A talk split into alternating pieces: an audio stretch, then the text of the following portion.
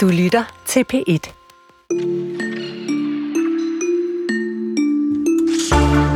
Der er noget sært og frydefuldt ved at se voksne mennesker kage rundt og dumme sig på fjernsyn. Mennesker, der helt selv har meldt sig til diverse reality-shows, og som så slår sig. Det er både fysisk og mentalt. Vi ser i dagens program nærmere på vores fascination af smerte i anledning af, at endnu et reality-program er ude i ballade efter, at deltagere er kommet galt afsted. Og så er det også dagen, hvor vi kommer tættere på ham her. Det japanske filmmonster Godzilla, som i denne uge fejrer sin halvfjerds års fødselsdag i en ny japansk storfilm. Men det er ikke bare et monster, det er symbolet på noget helt andet og væsentligt for især japanerne. Lyt med om ti minutter. Det her, det er Kulturen. Novembers sidste torsdag. I studiet står Chris P. og Jesper D. Den har Storebæltsbroen på den ene side, et billede taget som om man sidder i bilen og var bare vej ind under pylonerne på den anden side af Solvognen fra ældre bronzealder, og det blev fundet i nitten hundrede og to i Trundholm Mose på Vestsjælland. Og mon ikke de fleste kender lappen, selvom vi ikke så tit går rundt med dem. tusind kroner sedlen. Nu har Nationalbanken så meddelt i dag, at sedlen vil udgå fra enogtredivte maj to tusind og femogtyve, så der er god tid til at, at hæve penge til sort arbejde og rengøringsdamerne. Øh, så kan man ikke længere betale med den. Også alle andre sedler, der er udstedt før to tusind og ni, bliver udfaset, men de vil blive erstattet af en ny seddelserie fra to tusind og otteogtyve til niogtyve. Og måske er det her jo altså et tegn på, at fysiske penge er helt på vej væk og ud, og så er spørgsmålet, hvordan det så vil påvirke vores forhold til penge, altså øh, når det bare er noget, der er på vores telefon og kan sendes afsted på et sekund der med netbanken. Og du skal hjælpe os med det. Michael Mærker, afdelingsleder for mønter og sedler hos Brun Rasmussens auktioner. Velkommen. Tak skal du have. Lad os begynde med den her seddel, der forsvinder, den der har en værdi af tusind kroner. Altså, den første seddel kom i omløb i femoghalvfjerds. Hvad var begrundelsen for, at vi pludselig skulle have så stor en pengeseddel? Jamen, det var jo, hvad skal man sige, krisen i halvfjerdserne med en galopperende inflation, som gjorde det nødvendigt, at man fik en, en, en ny stor seddel. Altså jo præcis dobbelt så stor som den, man havde i forvejen. Det var øh, forfatteren. Lad os lige beskrive, hvordan den ser ud, Mærker. Øh, det er jo den seddel, som jeg husker fra min konfirmation. Det er den med Thomasine Gyllembourg, øh, på den ene side guldalderens øh, største kvindelige forfatter, og så har vi det fantastiske æren, øh, det røde æren på den anden. Øh, det er sådan, den ser ud. Øh, og det er, så vidt jeg husker, også en, der er blevet kåret som verdens flotteste seddel engang. Ja, også de farverne er meget sådan øh, douche-brune. De, de, altså, de ligner næsten et, et, et hessian-tapet. Kan du huske noget, Jørgen Mærker, om, øh, hvordan blev den modtaget dengang? Altså, var det sådan wow, eller hvordan? Ja, det kan man godt sige, at det var wow. Men samtidig er det jo, altså pengesedler eller betalingsmidler i det hele taget, er jo, er jo det her miniatyrkunst, som samtidig er et officielt, en officiel masseproduceret udstedelse. Så det skal jo være noget, der er super kvalitet og tillidsvækkende. Og det er jo ikke tilfældigt, de her motiver, man vælger, altså et, et æren eller på, på den mindre seddel dengang gråsbuerne, noget som alle kender, mm. eller Storebæltsbroen eller broer, noget der binder os sammen. Altså der er jo en masse, skal vi kalde det national propaganda eller mm. sammenhængskraftsbudskab i øh, betalingsmidler, og især i tusind kroner sedler, men også de andre sedelserier. Ja. Men det er jo også sådan, at for eksempel æren der fra halvfjerdserne, der er ret mange af motiverne, det hænger også sammen med det sikkerhedselement, der skal være på pengesedler. For eksempel så de her, du, du nævner portrættet der, altså de krøller, der ligger i håret, eller den her enormt buskede hale på æren. Oh, yeah. Det er jo noget, der, er, der trykketeknisk er ekstremt svært at, at og eftergøre, eller de her øh, farvenuancer, som I også omtaler på E'eren, det er jo sådan, Nationalbanken havde jo dengang eget øh, farvelaboratorium og, og, og farvefremstilling, øh, som, som selvfølgelig var skjult og hemmeligt, og alt det her har jo med, det er jo for, at det skal være vanskeligt at eftergøre, så, så det er, der, der er utrolig mange led nede under, under valget af både motiver og teknik på pengesedler. Det er et trykke kunstværk i sig selv. Ja, og det er jo faktisk interessant med Thomasine, det, det var Jens Juhl portræt af hende. Hun har jo både krøllerne, og han var enormt dygtig til netop tekstilerne, og de små, altså sådan folderne og draperingerne i tekstiler, for det hele med. Men, men der kommer jo så en ny tusind kroner seddel i, i otteoghalvfems. Hvad var baggrunden så for at lave en ny tusind kroner seddel? Der er vi over i sikkerhedselementet. Man skifter jo jævnligt øh, seddelserien ud, og man gør det nu, kan man sige, oftere og oftere, fordi man skal tilføje nye sikkerhedselementer. Altså, vi kender jo sikkerhedstråd og en masse skjulte ting og hologrammer og etiketter og, og mærkelige rosetter og, og, og forskellige trykkeniveauer og vandmærker og sådan. Så det er ikke sådan, at der var en, en konkret begrundelse for at lave en ny øh, tusind kroner seddel ud over den sådan samlede sikkerhedsmæssige ting, at man skulle simpelthen opgradere sedlerne, og det er jo sådan sket løbende. Det er sjovt. Og så den her fra otteoghalvfems, det er jo så netop med Anna Ancher og Michael Ancher på den ene side, og så ser jeg lige før, det er, det er en ridderturnering fra Bislev Kirke på den anden. Og den vi har nu, det er Storebæltsbroen og Solvognen. Hvad skal vi lægge de her valg af, af motiverne, der er på vores, vores pengesedler? Jamen altså, det er jo lidt groft sagt national historie, eller hvordan binder vi nationen sammen? Og det vil sige, på, på, på seddelserien der fra halvfemserne, hvor man har forskellige stenmonumenter fra danske kirker, og altså kirkerne er jo også et symbol, og de her monumenter er et symbol på dansk kultur, og det er klart, Solvognen kan man forestille sig næsten noget stærkere symbol sådan på, på dansk oldtid og dansk sammenhængskraft, øh, kombineret med broer, der ligesom binder landsdelene sammen. Altså det, det går i de, ja sådan set jo tretten hundrede år, man har produceret betalingsmidler i, i Danmark, der er den her nationale sammenhængskraft og politiske budskaber noget, der ligger. Det er ikke det primære fordel, for, formål med at udstede betalingsmidler, men det ligger snært derefter, at man gerne vil have en, en skal man sige, officiel massekommunikation ud. Mm.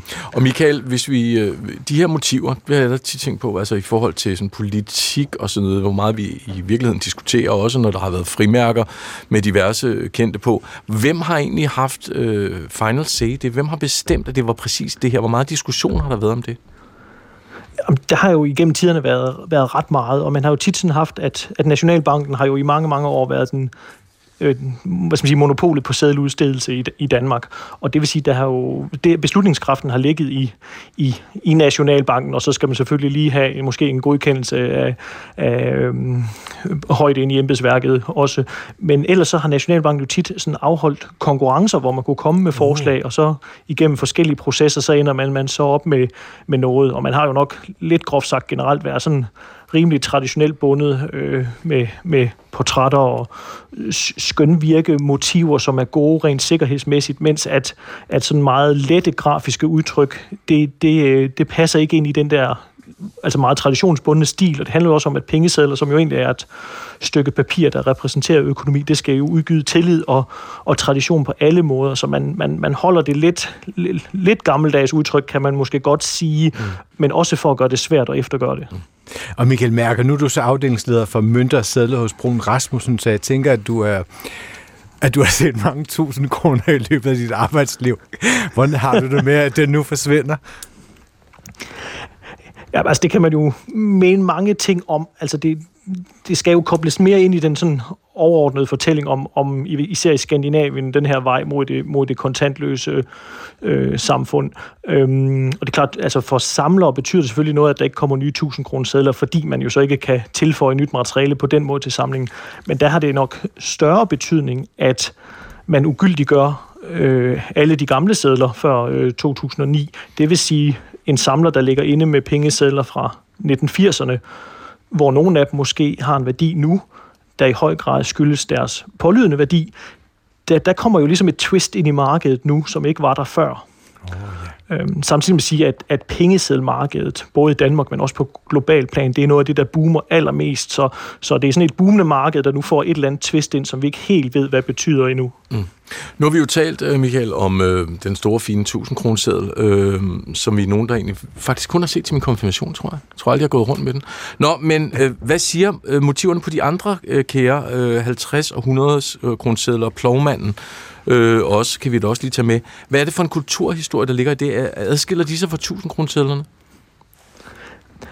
Nej, det, det gør de sådan set ikke. Det er den samme historie, og man kan sige, hvis man går tilbage til, til, til plovmanden, altså med, med landbruget som symbol, så kom der jo en serie, øh, den første plovmand er fra nitten... Altså, nej, den første plovmand sådan set fra atten femoghalvfjerds, men den første fem hundrede kroner seddel med en plovmand øh, som motiv er, øh, er fra nitten ti, og der kører man jo så en seddelserie, hvor man har øh, landbruget på den største seddel, og så kommer fiskeriet ned på, på halvtredserne og, og, og så videre. Så man, der er det ligesom erhvervsgrene i Danmark, de bærende kræfter, man også ligesom trækker frem der. I modsætning til mange andre lande, så har man i Danmark ikke kørt med, med portrætter af, øh, af konger og dronninger på pengesedlerne. Ja. Det har man gjort, gør man de fleste steder. Og så er der en møntsamler, der hedder Flemming Hansen, og han er forfatter til møntkatalog, og han fortæller os i dag, at det er en katastrofe for samlere, fordi deres seddelsamling så mister deres nominelle værdi, og mange vil måske gå i banken og aflevere dem nu. Hvad tror du, det vil komme til at betyde for samlerne? Øh, altså, der er vi nok ikke helt endnu til, at vi kan konkludere, men, men der er jo ret mange, øh, hvad skal man sige, pengesedler, og det, det, har, det bliver lige pludselig noget med, hvilken stand har de her pengesedler, fordi pengesedler, ældre pengesedler i perfekt stand, har en værdi, som kan være endda ganske markant over den pålydende værdi, men har man, skal vi sige, almindeligt materiale i en svag bevaringskvalitet eller noget, hvor værdien primært er det pålydende, så har man jo faktisk et problem. Så hvis jeg bare har sådan en lille nusset tusind kroner seddel derhjemme, så skal jeg ikke hjem, så skal jeg gå i bank, men...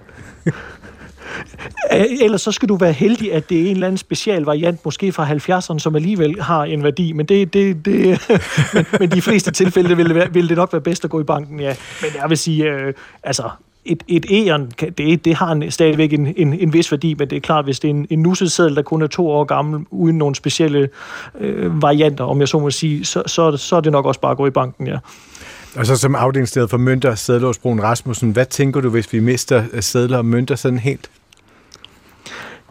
Altså det er klart, det er ikke en fordel i forhold til, om jeg så må sige, at, at, at, at værve nye samlere, men, men samtidig så dem, der har, skal vi kalde det, indset værdien af at være samler, de har jo tre hundrede års pengeseddelhistorie i Danmark at gå løs på, og tretten hundrede års mønthistorie at gå løs på, så der, der er materiale og emner nok, og det er ikke altid sådan faktisk historisk set, at forandringer i, lad os sige, pengevæsen, det betyder, at det er skidt for opmærksomheden eller samlere.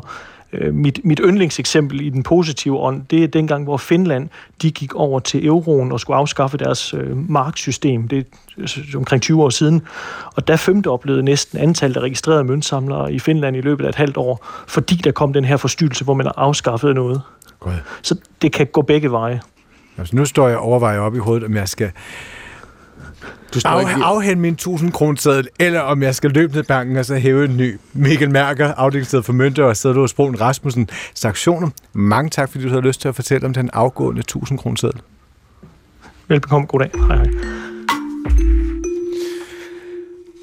Det, der kommer nu, det er lyden af et af verdens mest voldsomme, men også voldsomt populære filmmonstre. Det er Godzilla. Det er der vrede bæst. Højhus, høj, vred og destruktiv som aldrig før. Den første film med det her monster Godzilla ramte lærredet i nitten fireoghalvtreds, og det er jo altså, hvis man lige regner lidt hurtigt, halvfjerds år siden. niogtyve spillefilm senere og en flok animationsfilm, skal vi sige, dem alle sammen sammen, så bliver det til syvogtredive Godzilla-film er det i alt. Ja, og nu er der så premiere på en japansk produceret Godzilla Minus One, som foregår i Japan i tiden efter anden verdenskrig. Og vi har kun set trailer og læst begejstrede udenlandske anmeldelser. En af dem kaldte den for øh, perverst underholdende. Elsker jeg. Men du har set den P H D litteraturvidenskaber og freelance-skribent Christine Strandmose Toft. Velkommen her i studiet. Tak.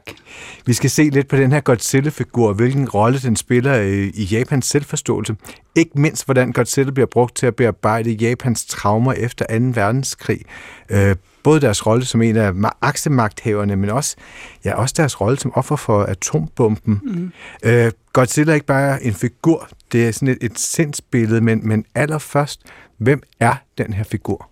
Ja, øhm, Godzilla, han er jo sådan et dinosaur-lignende væsen, som bliver introduceret for det japanske publikum første gang i nitten fireoghalvtreds. Øhm, og fortællingen om hans art og ophav har så ændret sig lidt igennem tiden.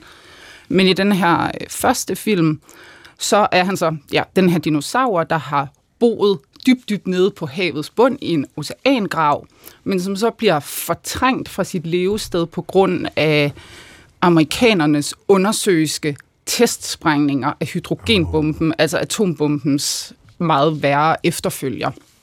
Øhm, og ja, så går han så i land i Japan, og tramper alt ned, som I sagde, og sætter også ild til alt med sin radioaktive ånde. Så det er ligesom sådan helt overordnet, hvem han er, eller hvem han var, da det startede. Det har ændret sig ret meget igennem tiden. Og Christine, dengang øh, i fireoghalvtreds, det her kommer, øh, efter krigs Japan, hvordan tager folk imod sådan en film her? Altså, i Japan blev den sindssygt populær. Der er sådan historier om folk, der gik grædende ud af biografen. Øhm, og det, man måske skal have med, sådan, når man tænker sådan, gud, hvordan kan det ske af en film om et monster for folk til at bryde grædende sammen, det er, at på det her tidspunkt i Japan, der vi er ni år efter krigens afslutning, og Japan har været besat af amerikanerne. Og som besættelsesmagt, der har amerikanerne lagt ret store begrænsninger på, hvad man har måttet vise på film. Oh. Så det har nærmest været umuligt at få lov at lave film om Hiroshima og Nagasaki. Og der har været et enormt behov for i Japan at få behandlet de her traumer, som bomberne jo var. Og det ser vi blandt andet ved, at nogle af de første film, der får premiere efter besættelsen slutter i nitten tooghalvtreds, det så også er film, der handler om Hiroshima mm. og Nagasaki. Og det gør den her Godzilla, den første Godzilla-film, som hedder Gojira, som er Godzillas japanske navn, den handler så ikke sådan direkte om Hiroshima og Nagasaki. Øhm, filmen begynder også efter krigen, og så, øhm, hvad hedder det? Ja, den begynder efter krigen, og så etableres der ligesom gennem et par kommentarer en, en forbindelse til anden verdenskrig. Altså, der er en karakter, der på et tidspunkt siger, de her ødelæggelser, det er ligesom, altså sådan, ligesom Nagasaki, jeg undslap det kun med nød og næppe, og ja. Nu det her. Og der er en grædende mor, der sidder med sine børn og siger sådan, nu bliver vi snart for, genforenet med far. Så på den måde for det japanske publikum var forbindelsen mellem... Meget tydelig. Mellem, ja, meget mm. tydelig, ja. Og niogtyve øh, live-action spillefilm senere ja. Står vi så her, næsten halvfjerds år. Lad os lige høre et klip fra den øh, nye øh, Godzilla-film, og så lige snakke om, hvordan er han så i den nyeste? Det var Godzilla. Ja, og så her, der er der så fuld knald på destruktionen. En kvinde sidder i tog, ser ham, øh, og så, ja, han river Tokyo fra hinanden. Det kan jeg så roligt sige. Traileren, den er fucking vild. Det ser fuldstændig sindssygt. Du sagde, at en af anmelderne havde, var meget begejstret over, at det var perverst underholdende. Ja! Det er det jo også. Det, det er virkelig destruktion øh, med i øvrigt et lavere budget, så vidt jeg kan forstå, end amerikanerne laver monsterfilm. Så det er ret imponerende. Hvad er det for en Godzilla, vi møder her? Ja, altså, han, på mange måder, så er det sådan Godzilla, der vender tilbage til sit... Op, til sit ophav, eller til det, han var engang. Okay, så det er en homage til den første i virkeligheden? Ja, det er det, og også når I snakker om de her, øh, altså sådan det med, at den er perverst underholdende, det her med, at han kaster med tog, og hvordan han sådan tramper rundt i Japan, der, der kan man godt se, at øh, Yamazaki, som instruktøren hedder, er kæmpe Godzilla-fan, og også gerne har ville, kan man sige, begejstre alle de Godzilla-fans, der er derude. Øhm, men han, han vender tilbage.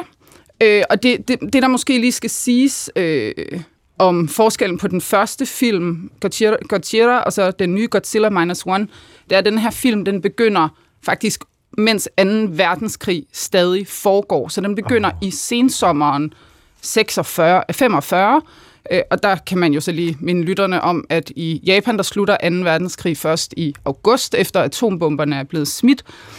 Øh, Og den nye film, den begynder med en kamikaze-pilot, der, kan man sige, deserterer og lander, sin, øh, fly, lander sit fly på en lille ø, der hedder Odo. Odo er også sådan et sted, der altid er med i Godzilla-film.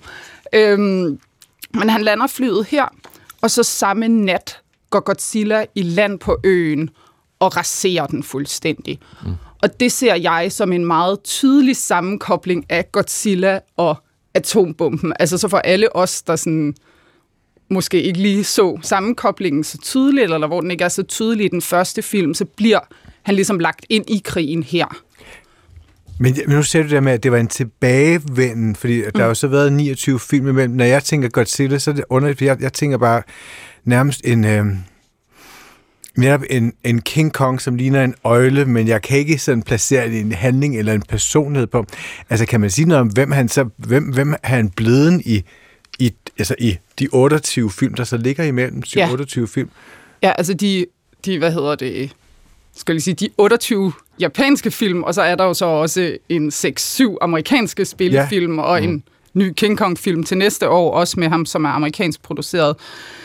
Det, der sker efter den første film, han, den bliver jo sindssygt populær, det er, at filmselskabet Toho, de ligesom ser en mulighed for at tjene nogle flere penge på det, så de går bare i gang med at producere en efterfølger.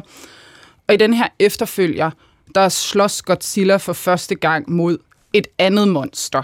Ah. Og det er så ligesom det, der bliver øh, kendetegnende for hovedparten af filmen. Det er ligesom Godzilla i kamp med King Ghidorah, som er sådan et monster med en lang hals og tre hoveder. Der er også og, en Space Godzilla, en der bor ja, i rummet også. Ja, ja. Og, og Godzilla, får, Godzilla får også et barn på et tidspunkt. Han får en søn.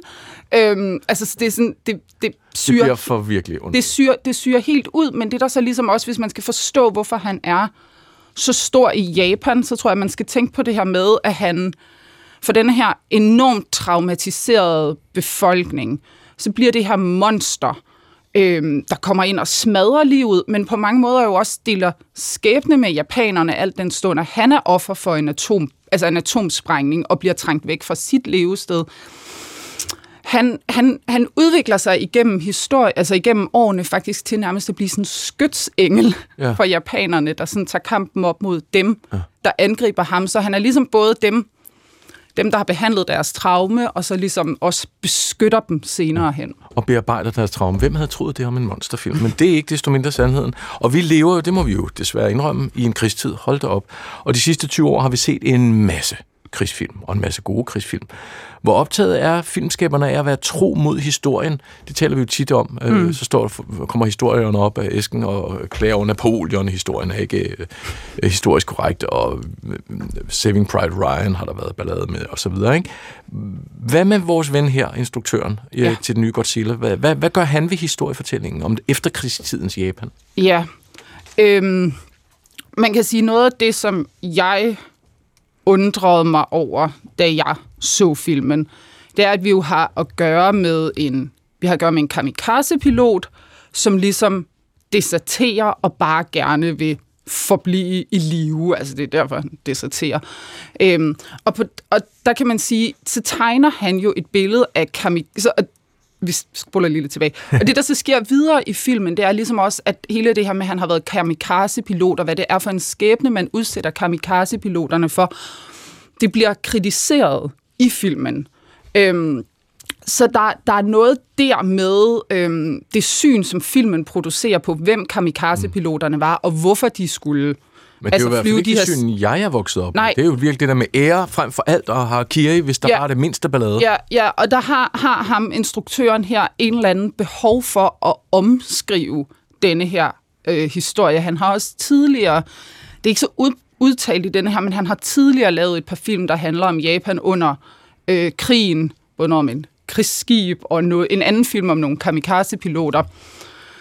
Og Og der ændrer han ligesom også, kan man sige, ved, ved historien og fremstiller, for ligesom fremstillet japanerne eller de soldater, der blev sendt ud på de her missioner, som et, et offer for systemet på en eller anden måde. Så han, han har gang i at genskrive fortællingen om, hvem japanerne var under krigen. Øh, og det er, som du siger, det stemmer jo nok ikke helt overens med, hvordan det faktisk var dengang. Altså det er i hvert fald ikke hele sandheden. Der har helt sikkert været folk, som ikke havde lyst til at flyve sig selv i døden. Men den historie, han producerer, er bare sådan en brøkdel af det. Ja. Men altså, nu har vi så talt øh, altså, øh, krigsfilm, traumer, monster, den her nye Godzilla. Det er en japansk film, et, mm. et japansk take på en monsterfilm, som jeg jo egentlig kender kun som et amerikansk sådan mm. fænomen. Hvad synes du om filmen? Var den god? Kunne du lide den? Altså, jeg var sygt godt underholdt. jeg var altså, godt underholdt. Jeg var værst godt underholdt. Jamen, og den har meget af det, som de andre Godzilla-film også har med musikken, og sådan super meget suspense, øh, og den måde, hvordan monsteret langsomt dukker op, ved at man først ser det svømme lidt rundt, og så går det i land. Og sådan, så jeg var, jeg var enormt godt øh, underholdt. Det er en sindssygt flot film også. Altså, sådan, der er virkelig kælet for alle sådan, special effects. Øh, den er dog også, skal det lige siges, øh, sindssygt melodramatisk. Så hvis man er sådan en, der absolut ikke kan holde det ud, så vil man nok synes, det, er, det kammer over, ikke også? Ja. Jamen, det er jo en anbefaling. Jeg hører en, ja, altså, jeg, jeg, jeg, jeg, jeg, vil, jeg vil klart anbefale den, og også hvis man er en person, der synes, altså krigsfilm er interessant, og krigsfilm, og det her med, hvilken kamp om historien, ja. Der foregår i krigsfilmene, det er et interessant emne, så vil jeg klart anbefale mm. folk at smutte i biffen. Jamen tak, så vil jeg sige the end for dit besøg her i dag. Ja. Ph.D. i litteraturvidenskab og freelance-skribent Christine Strandmose Toft og Godzilla Minus One. Den er premiere i morgen. Og man kan læse meget mere af det, Christine har skrevet om i dagens information øh, online. Vi fortsætter faktisk i underholdningssporet, fordi jeg har virkelig brugt mange timer allerede i selskab med en ny serie på Netflix, et reality-program. En øh, reality-version af den øh, sydkoreanske successerie Squid Game. Øhm, her kæmper hundredvis af deltagere i forskellige Squid Game-inspirerede dyste og konkurrencer osv. om at vinde en meget, meget stor pengepræmie. Og ja, den, den er stor. Lad os lige høre lidt. Attention all players. It is now time for the next game.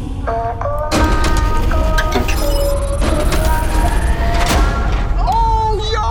Oh my god. Please enter the game hall immediately. What is this? Damn. My God. Let the game begin.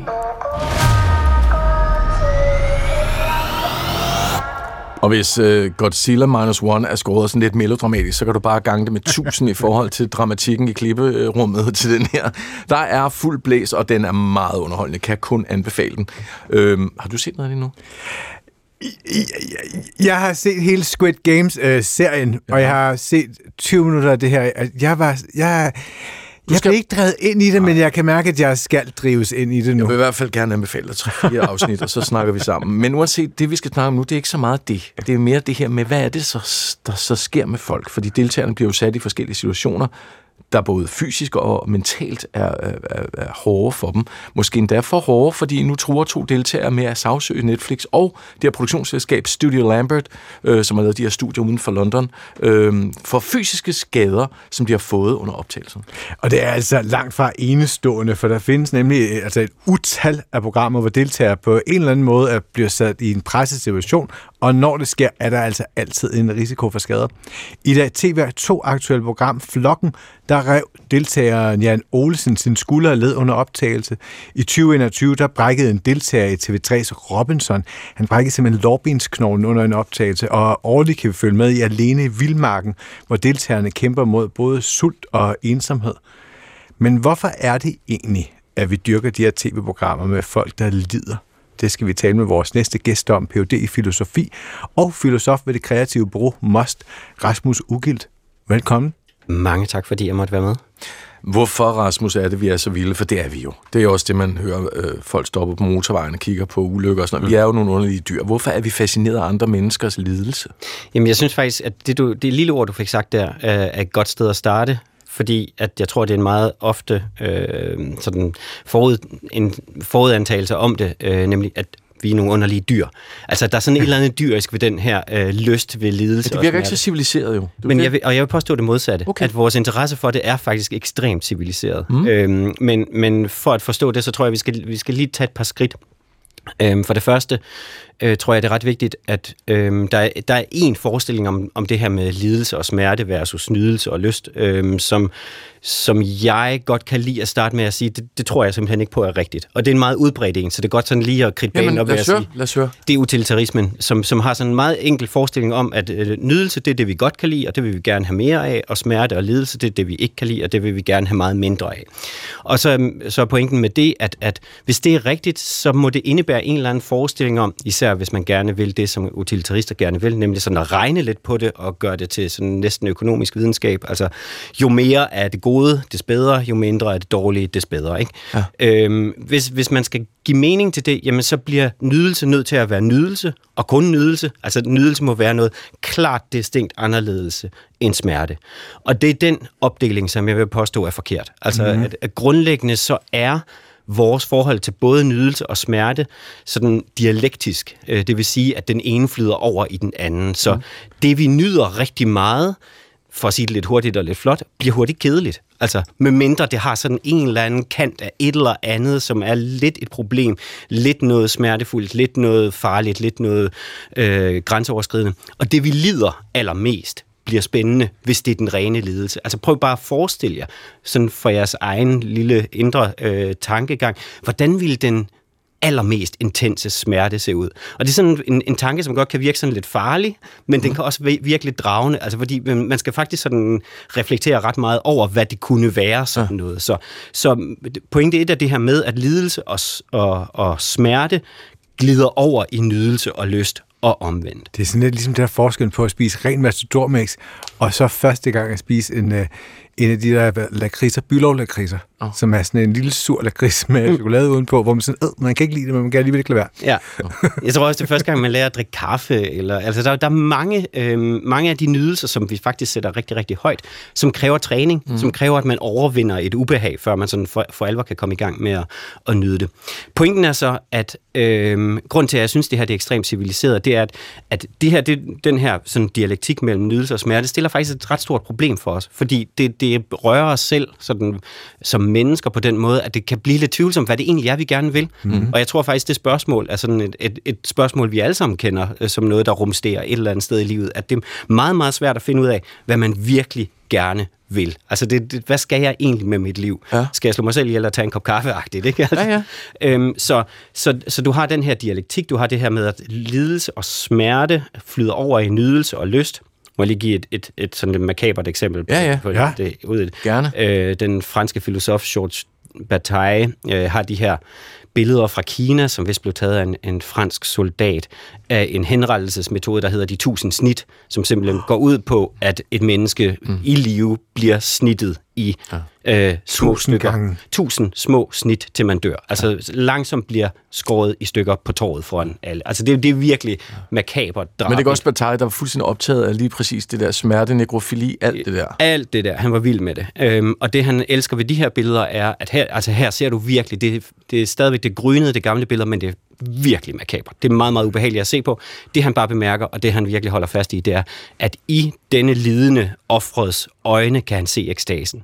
Altså, så, så midt i den allermest intense nydelse, eller lidelse, opdager han den allermest intense ekstase. Wow. Ja, så, så, så det er ja. ligesom den der, der har du virkelig sådan de to poler, der mødes og på den modsatte side. Ja, det ser han, men ja. det ved vi jo ret beset ikke. Det ved vi ret beset ikke, men øhm, argumentet fungerer på den her måde. Prøv at kigge på billederne og se, om du ikke også lidt godt kan se det. Wow. det, det er vildt. Ja, øhm, så, så vi har den her øh, dialektik. Altså den vil jeg påstå er sand. Øhm, og hvorfor er det så så spændende for os at se på smerte? Jeg vil i hvert fald påstå, at en af de interessante ting for os ved det, er, at det vi leder efter, når vi ser smerte, er øh, det der øjeblik, hvor vi kan se, at det glider over i sin modsætning.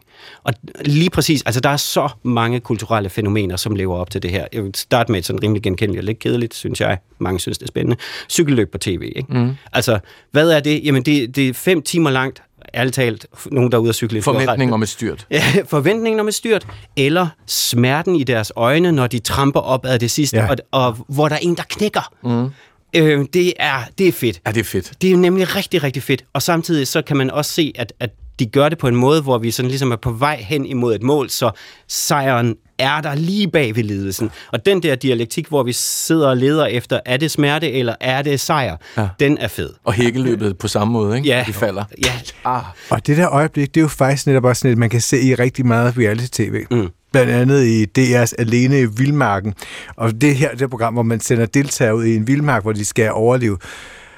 Regn og slud og sne og kulde sult. Og ensomhed og sult.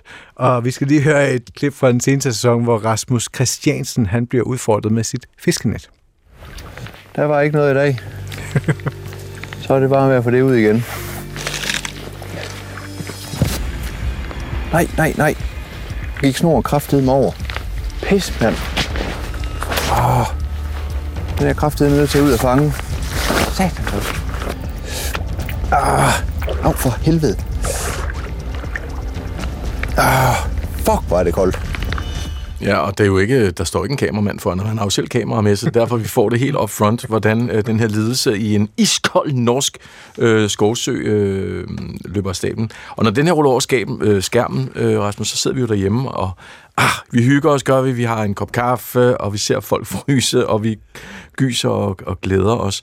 Hvordan er nydelsen forskellig mellem det at iagttage lidelse og sig selv lide? Ja, altså, der er jo sådan den, den oplagte fysiologiske, ligesom, ja. Det er noget andet, at, at se nogen få skudt benet af, og selv at få skudt benet af. Ja. Den, den, den forskel er der.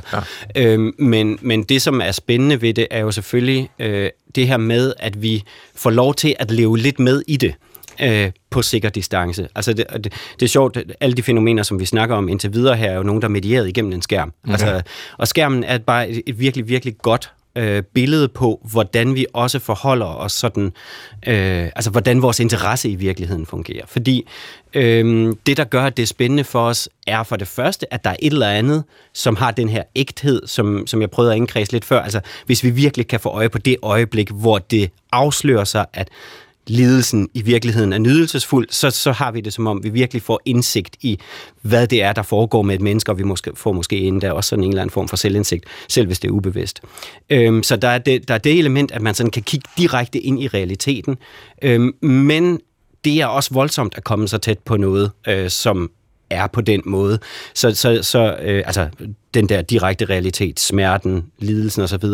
Derfor er skærmen også en, et utroligt dejligt, trygt medium at have imellem sig selv og det, man ser på. Ikke? Mm-hmm. Men man kan sige, at skærmen er jo bare... Altså, i gamle dage havde man altså, øh, kampene i Colosseum, eller nogen har været så uheldige at køre forbi et trafikuheld og opleve det. Mm. Jeg var i teateret i går, hvor der var en, en der faldt om, og hvor jeg kunne se min, min sidekammerat, han sagde, lad være med at kigge derover. Mm. Og så sad vi og kiggede op mod scenen, men vi kunne se, at alle dem, der sad nede foran os, de vendte sig om og sad og kiggede, og jeg sad og var sådan lidt, havde sådan lyst til at vende mig om. Mm. Men altså, hvad er det, vi studerer? Altså, hvad er det, vi kigger på, når vi kigger ind i den der smerte?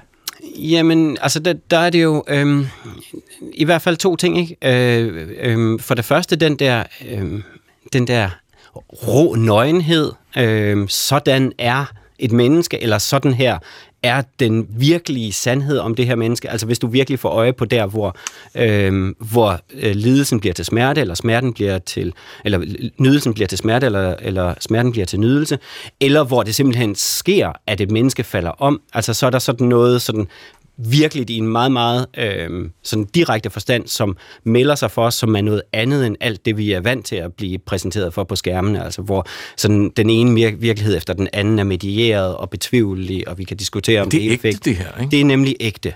Ja. Øh, så, så der er den side af det, og på den anden side, så er der jo så også en eller anden øh, måde, hvorpå vi reflekterer os selv, altså hvem er jeg egentlig, når vi øh, kan se det der, fordi det er ligesom vores egen skæbne, vi også på en måde kan kigge ned i, øh, og måske på en eller anden måde få øh, spejlet den sandhed om os selv, som vi ikke selv er sikre på, øh, det vil jeg tro, at de fleste af os kender til, det der med at være i tvivl om, hvem det egentlig er, øh, mm. jeg er, hvad det egentlig er, der er min allermest grundlæggende sandhed. Så de to sider er, er der helt sikkert i det. Øh, og der er det bare rigtig rart at have den der skærm indimellem, så, så, så det sådan foregår lidt på sikker afstand. Altså, det, det er også et meget væsentligt element i det, og jeg vil påstå, at selv i den der situation, som du beskriver i teateret, eller, altså, der er en skærm, der, som, som måske ikke er der sådan fysisk forstand, men der er alle de andre tilstedeværendes, ja. Der er din sidekammerats bemærkning, der er alt muligt, der rammer oplevelsen ind, som gør, at den på en måde alligevel er sådan distanceret, og distanceret nok til, at du også kan synes, det ville være spændende at kigge. Ja. Og at man ikke er helt alene, og derfor ja. skulle reagere, hvis man var et ordentligt menneske. Ikke? Præcis, ja. ja. Lad os lige tage et eksempel til, fordi hvis vi taler om det her, vi kunne tale i timevis om det her. Det er fantastisk, men det her det er jo fordi, der er de her reality-programmer. Mm-hmm. Og et af de originale, vil jeg også sige, Robinson, T V tre-programmet. femogtyve år øh, er der blevet sendt øh, Robinson. Solbeskinnede sandstrande har der stået deltagere på, idylliske omgivelser. Der kæmper de i fysiske dyster. Og der er altid den her meget, meget vrede vært. Øh, for eksempel ham her, eks-fodboldspilleren Jakob Kjeldberg, der råber deltagerne sådan her. tredive procent af jeres kropvægt holder I oppe. Det gør ondt nu på nogen af jer. Jamen, det skal sgu gøre ondt. Solen bager, ryggen gør ondt, knæene gør ondt, hovedet gør ondt, hænderne gør ondt. Ja, ja, alt gør ondt. Det skal gøre ondt. ja. Det, ja. Nå, men altså det her med, at vi har Robinson, vi har Alene i Vildmarken, øh, som Chris snakkede om før, Flokken øh, og Squid Game, og det her konkurrenceelement, som vi ser.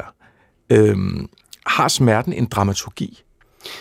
Ja, helt klart. Altså, øh, det, i, og især i de her programmer, der er den meget stramt sat op på den måde, som du lige præcis beskriver, ikke? Altså, at der er et konkurrenceelement i det, øh, som, som ligesom driver historien fremad, og øh, der er sådan de helt klassiske øh, sådan elementer, som, som er heroisme, altså dem, der er i stand til at overvinde sig selv. Derfor også meget, meget vigtigt at bemærke det, at det er tredive procent egen kropsvægt, ikke? Altså, det er ligesom, ja. Det er dig selv, du kæmper med her, ikke? Altså, det Det, den, den, det, den, det er den, som, som, som vi bliver stillet over for, og, og det er bare, det har sådan en helt klassisk dramaturgi, sådan som vi kender fra, fra nærmest græske tragedier, ikke? Altså med, med helten, der ligesom møder sin egen grænse og skal overvinde sig selv. Jeg kommer straks til at tænke på Ødipus på en eller anden måde, ikke? Altså, ja. Ikke at han skal bære sin egen vægt, men han opdager jo ligesom, hvem han selv er undervejs, mm. og at han er morder og øh, incestuøs. Øh, så, så, så, så det, det kan næsten ikke blive meget værre. nej, nej, så, det, det, det, så har vi det ligesom dobbelt op på, på dem, ikke? Men hvad så der? Fordi en ting er, at når vi bliver tiltrukket af smerten, eller vi bliver tiltrukket, når, når smerten bliver, har fået den helt perfekte dramaturgi, mm. men øh, altså, hvornår bliver vi så frastødt af den? Ja, øh, der tror jeg faktisk, altså næste skridt i snakken om den der dramaturgi er, er at holde fast i det her element med, at, at vi har brug for øh, rammen omkring det. Dramaturgien for eksempel. Vi har brug for, at det er en konkurrence, øh, så vi også kan se et, et, øh, en, startning, en start og en slutning. Øh, vi har brug for, at det sådan på en eller anden måde har den her trygge form. Øh, hvor, hvor, øh, hvor det også er lidt på afstand. Vi vil ikke bare se en, der bare ligger på et gulv og har brækket lårbensknoglen. Lige præcis. Altså, der, der er sådan den der... Øh, når rammen forsvinder omkring det, så, ja. så kan det komme meget tættere på, og dermed også blive meget sværere at kontrollere. Altså, så, så kan det blive for virkeligt, for hurtigt simpelthen. Ikke? Øh, og, og det tror jeg... Øh, altså, det, det er både... Der, der er igen en sjov dialektik her, øh, som vi snakkede om, fordi... Noget af det, der fascinerer, tror jeg, allermest ved de her programmer, er, at de lokker lidt med, at rammen måske kunne bryde sammen undervejs. Oh, yeah. Altså, det er jo i virkeligheden det, der er det spændende. Hvad nu, hvis, ja. hvad nu, hvis der faktisk var en, der styrtede rigtig sammen, ja. mens han stod der og bar sin egen kropsvægt? Hvad nu, hvis der var, og jeg tror egentlig et andet program, som vi også kunne snakke om, som har sådan lidt en anden dramaturgi, men jeg synes, bevæger sig i samme felt. Det er bare lidt en anden form for smerte. Mm-hmm. Ja. Øh, gift, gift ved første blik. Øh, altså, hvor, hvor, jeg, hvor jeg synes, det er den smerte, der ligger i ensomhed, som bliver... dramatiseret ret intenst i virkeligheden.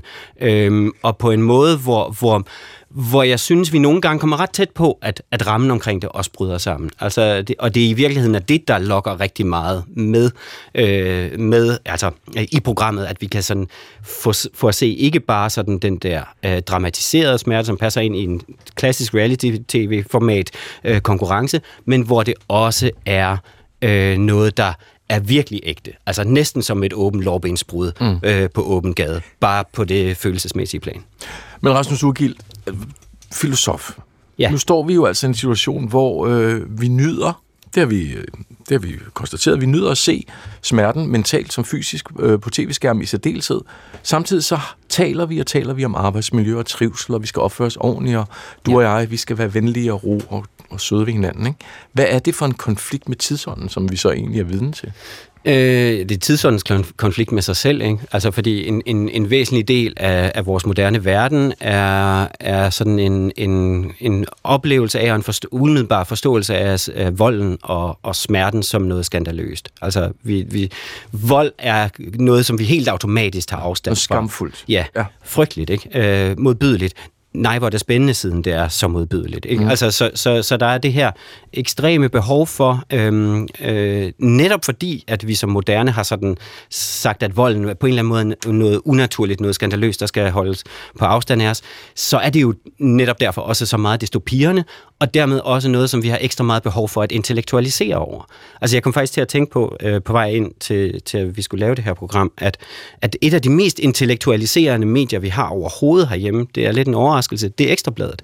Altså, fordi hvad, de elsker at svælge i de her voldelige historier. Mm-hmm. Det, og hver eneste gang, de kommer med den, så kan man være sikker på, at der er nogen, der har den intellektualiserende forklaring klar. Nå, men det er jo fordi, at øh, vi skal oplyse borgerne om, hvor grimt det virkelig kan stå til i bla bla bla bla bla. Ikke? Ja. Altså, sådan, så, så den der øh, øh, sådan rationaliserende måde at omgås. Nu viser vi lige lidt vold her, men det gør vi selvfølgelig, fordi at vi er meget bekymrede over den her vold. Se lige, hvor spændende den er. Ikke? Ja. Altså, så, så vi har den her dialektik mellem den intellektualiserende ramme, hvor vi sådan virkelig højner vores egen moralske, civilisatoriske fremskridt, og på den anden side, hvor vi så netop, fordi vi har den ramme, kan tillade os at smaske i øh, de mest ubehagelige scener.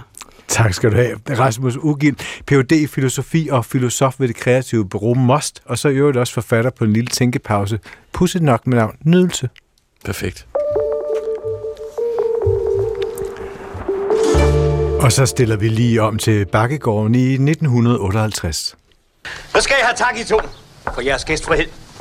Ah, det er der ikke noget at tale om. Værsgo. Tak.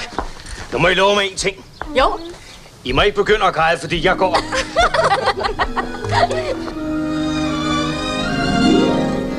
Er du dus med himlens fugle og skovens grønne træer? Forstår du alle hjerter, der banker her og der?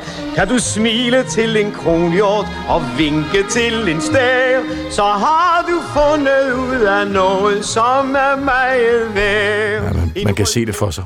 Poul Reichhardt. Vagabunderne på Bakkegården, der går der helt kæk i sommersolen og synger.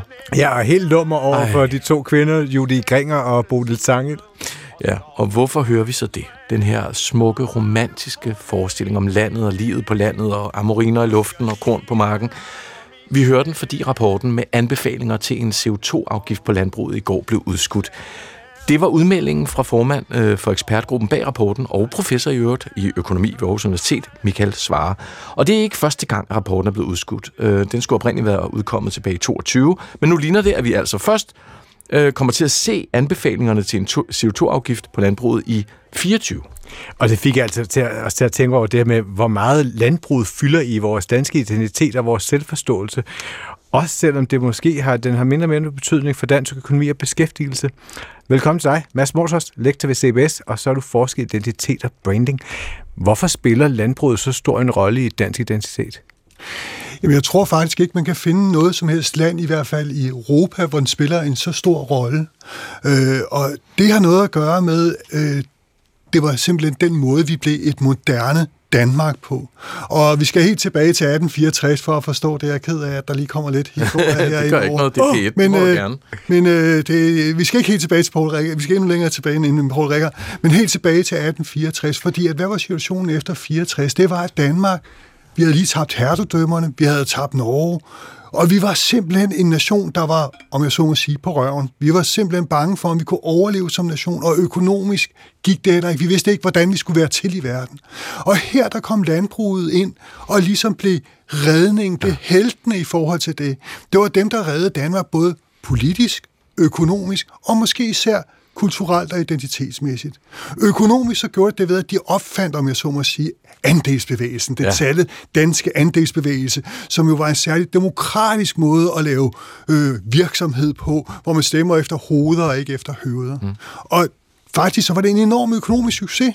Øh, den gjorde, at Danmark økonomisk kom på fod igen, og det betød også, at de ligesom havde reddet Danmark kulturelt her. Så vi begyndte at lave sådan en fortælling om, jamen, det, som landbruget gør, det er rigtigt. Og det vil også sige, at stort er ondt, industri er ondt, men landbrug, historie, det er småt, det er godt, og det er dansk. Og det har ligesom indlejret sig som en, om jeg så må sige, del af vores nationale identitet på alle mulige måder. Så derfor så ser vi landbruget som dem, der har skabt det moderne Danmark. Det er perf- det er perfekt branding, Mads. En perfekt branding, og det har været en enormt succesfuld branding for landbruget i hele den periode, hvor det har været.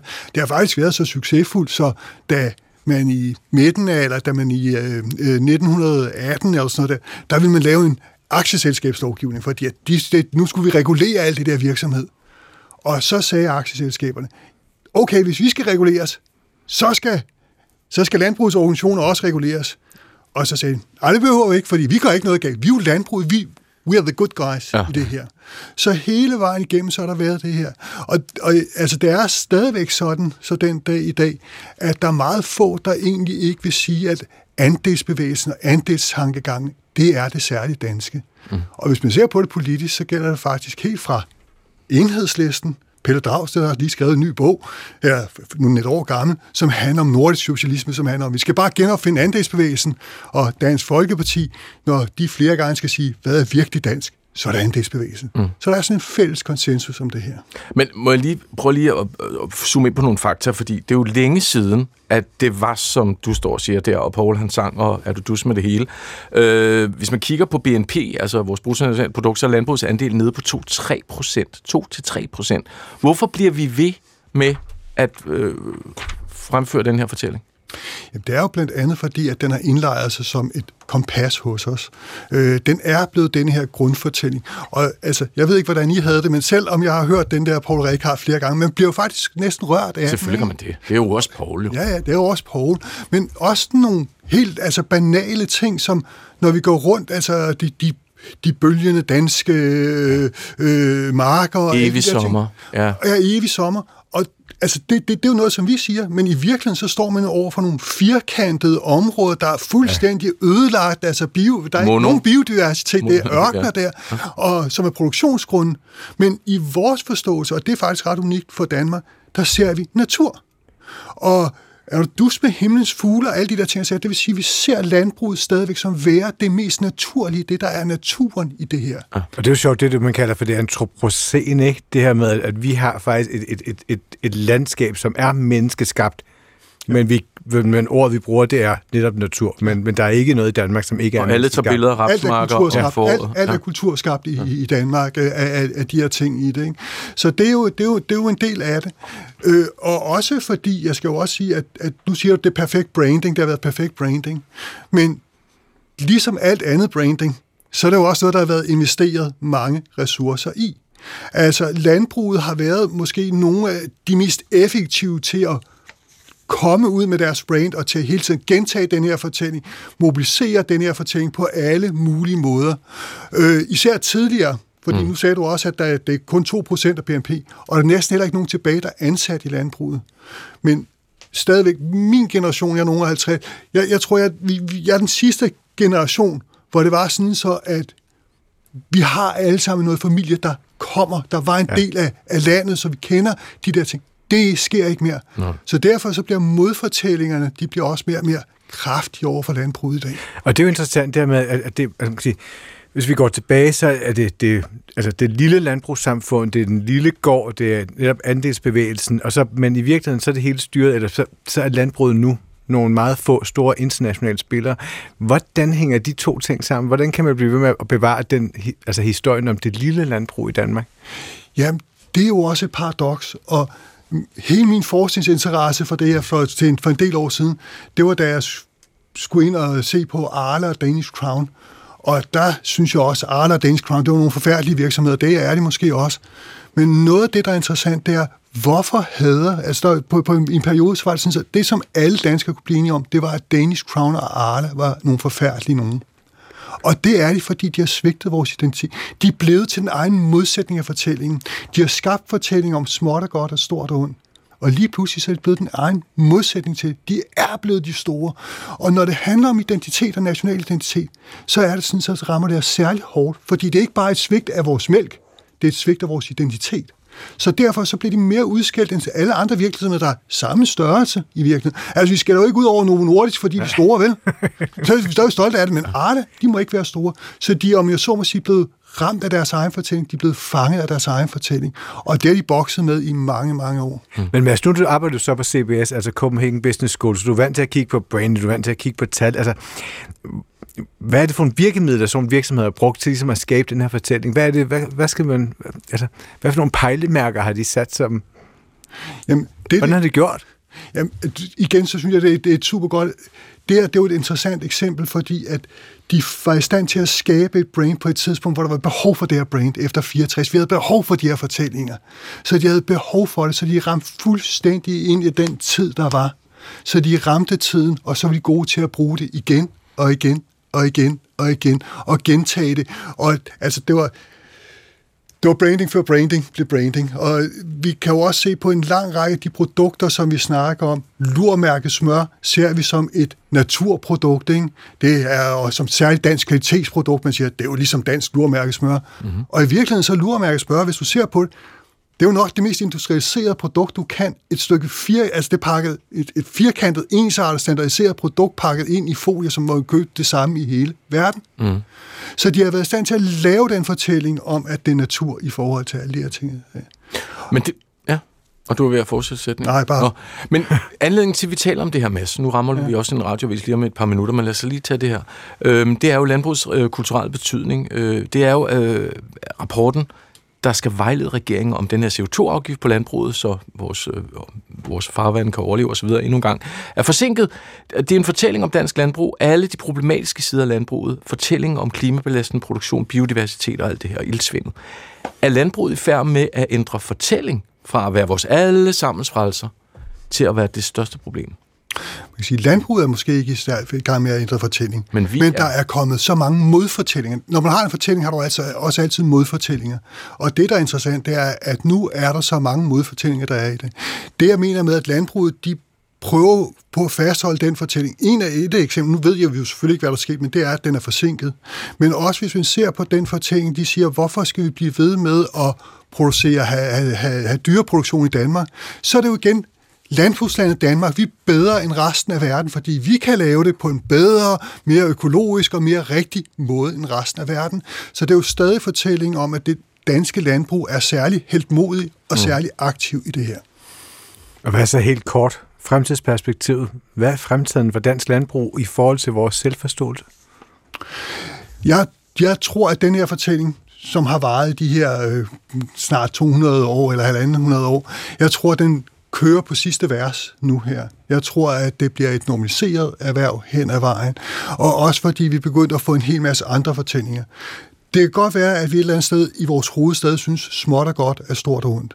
Men vi bliver også nødt til at skabe nogle fortællinger, når vi har nogle virksomheder som Novo Nordisk og Mærsk, som er globale mastodonter, så nytter den fortælling måske ikke mere. Så jeg tror, at vi vil se en forskydning i den måde, vi fortæller om os selv på, og den nationale identitet. Vi startede med at skulle redde en krise. Nu er vi et succesfuldt land, så skal vi, bruge en, skal vi have en ny fortælling. Tak skal du have, Mads Morsøs. Morsøs, lektor ved C B S, der har forsket identitet og branding. Og med det slutter vi simpelthen første time af kulturen, men øh, du får lige tre minutters nyheder, så er vi tilbage igen.